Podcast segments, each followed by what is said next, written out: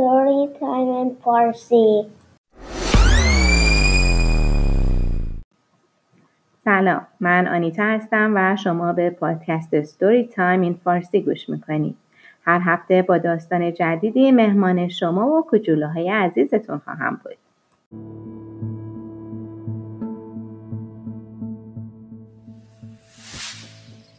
داستان اکوان دیو به روایت حسین فتاحی از مجموعه داستانهای تصویری شاهنامه. در زمانهای خیلی قدیم پادشاهی بود که با همه شاهان دیگر فرق داشت. شاهان دیگر به فکر خودشان بودند اما او به فکر مردم بود. شاهان دیگر ظالم بودند اما او مهربان بود و مردم را دوست داشت و زحمت می‌کشید تا مردم راحت زندگی کنند. این پادشاه کیخسرو پسر سیاوش بود کیخسرو می‌دانست که به تنهایی نمی‌تواند یک کشور بزرگ را اداره کند به همین خاطر بزرگان کشور پهلوانها دانشمندها و آدمهای دانا را در کاخ خودش جمع کرده بود تا از آنها کمک بگیرد هر وقت مشکلی پیش می آمد یا می‌خواست کاری بکند با آنها صحبت می کرد و نظرشان را می پرسید.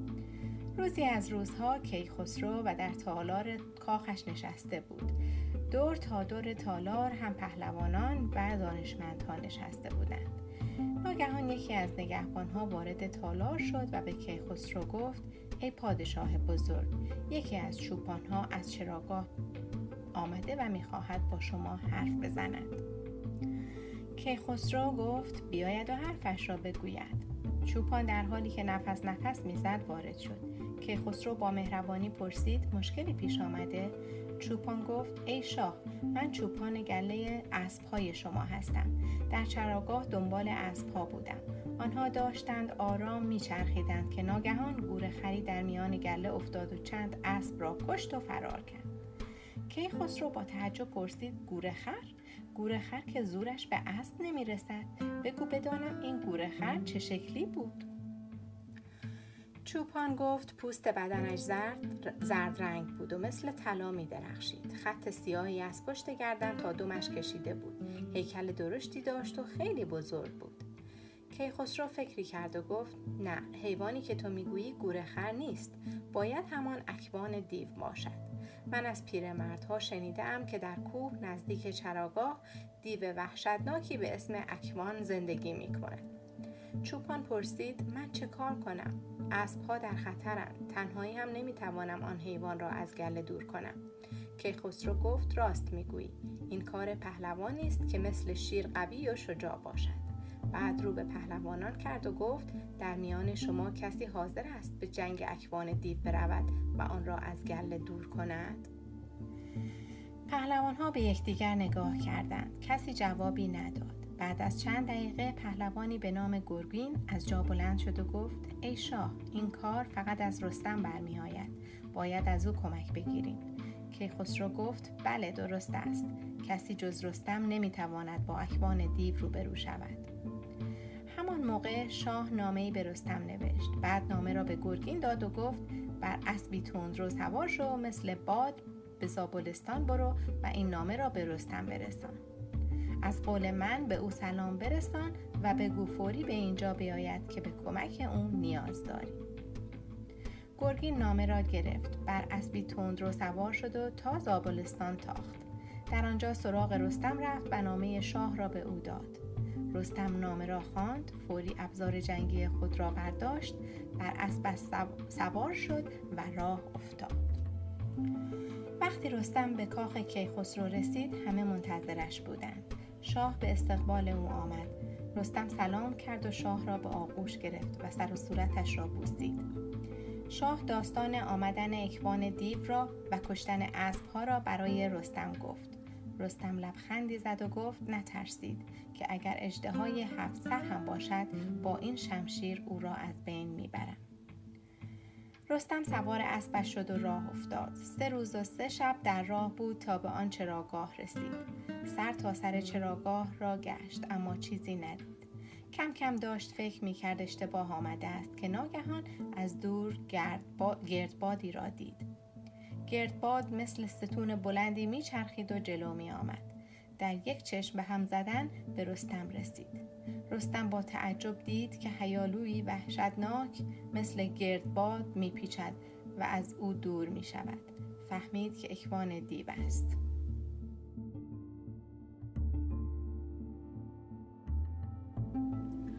با اسبش به دنبال دیو تاخت و با خود گفت باید این دیو بدجنس را زنده دستگیر کنم و به کاخ شاه ببرم.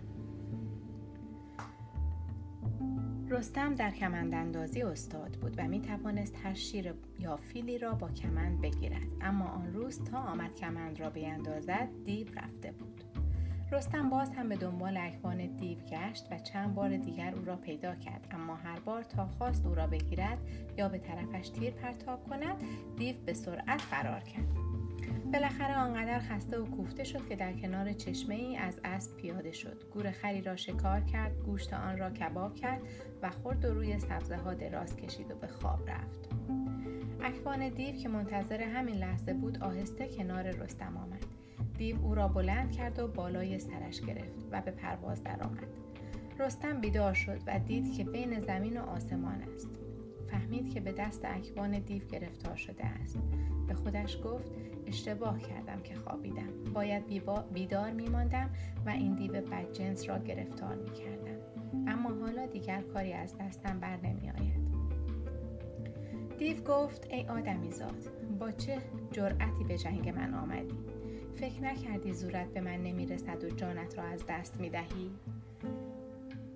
رستم ساکت بود. دیو گفت حالا بگو ببینم. تو را در دریا بیندازم یا در کوه؟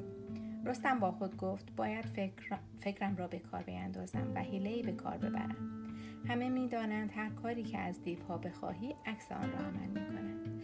اگر بگویم مرا به دریا بینداز در کوه میاندازد و اگر بگویم در کوه بینداز در دریا میاندازد باید کاری کنم که به دریا بیفتم چون اگر مرا در کوه بیندازد همه استخوانهایم میشکند این بود که رستم به دیو گفت من از دریا می ترسم. دریا پر از نهنگ است. مرا در کوه بینداز. دیو با شنیدن حرف رستم رفت و رفت تا به دریا رسید و رستم را در آب دریا انداخت. نهنگ ها با دیدن رستم به او حمله کردند. رستم با یک دست شنا می کرد و با دست دیگر نهنگ را از خود دور می کرد. او شنا کرد تا به ساحل رسید. خدا را شکر گفت و بعد راه افتاد. باید به چراگاه اسب ها برمیگشت و اکوان دیو را می‌گرفت چند شب و چند روز راه رفت تا به چراگاه رسید اما هرچه گشت اسبش را پیدا نکرد با خود گفت بدون اسب که نمی‌توانم دنبال اکوان دیو بروم باید اول اسبم را پیدا کنم رستم بر بلندی ها ایستاد و اطراف را نگاه کرد اما اسب را ندید. رفت و رفت تا به چراگاه دیگری رسید. کمی که جلو رفت گله از اسبها را دید که علف میخوردند. اسب خود را در میان اسبها پیدا کرد. کمند انداخت و اسب را گرفت. در همان زمان چند نگهبان به طرف او دویدند. از لباس نگهبان ها معلوم بود که ایرانی نیستند. رستم فهمید که به چراگاه اسبهای افراسیاب رسیده است. افراسیاب دشمن ایرانی ها بود و رستم بارها با او جنگیده بود. نگهبان ها دویدند و خواستند رستم را بگیرند. اما رستم شمشیر کشید و گفت می‌دانید که به جنگ چه کسی آمده اید؟ من رستم پهلوان ایرانم. نگهبان ها با شنیدن اسم رستم پا به فرار گذاشتند. در بین راه به افراسیاب رسیدند. او برای گردش به چراگاه می‌رفت. افراسیاب با دیدن نگهبان ها گفت چرا ترسیده اید؟ چرا فرار می کنید؟ آنها گفتند از ترس رستم. او به چراگاه آمده تا اسبش را بگیرد. افراسیاب گفت اگر این حرف به گوش مردم برسد چه خواهند گفت؟ بیایید برویم و رستم را دستگیر کنیم. او یک نفر است و ما صدها نفر. افراسیاب و سربازهایش به دنبال رستم دویدند. اما همین که به او رسیدند و رستم آنها را دید شمشیر کشید. سربازها فرار کردند و افراسیاب هم که دید تنها مانده است ترسید و فرار کرد. رستم سوار بر اسب خود برای پیدا کردن اکوان دیو به راه افتاد. به کنار همان چشمه رسید. اکوان دیو کنار چشمه بود. با دیدن رستم گفت ای آدمی زاد از جنگ با من خسته نشدی؟ چطور از دست آن همه نهنگ فرار کردی؟ رستم که آماده بود کمند انداخت و اکوان دیو را گرفت و با گرز به سرش کوبید دیو بر زمین افتاد و مرد رستم که دیگر کاری نداشت به طرف کاخ کیخسرو به راه افتاد همه منتظر رسیدن رستم بودند کیخسرو و بزرگان شهر به استقبال رستم آمدند و پیروزی او را جشن گرفتند. رستم داستان اکوان دیو را برای کیخسرو تعریف کرد. کیخسرو از رستم تشکر کرد و دو هفته ای او را در کاخ خود نگه داشت.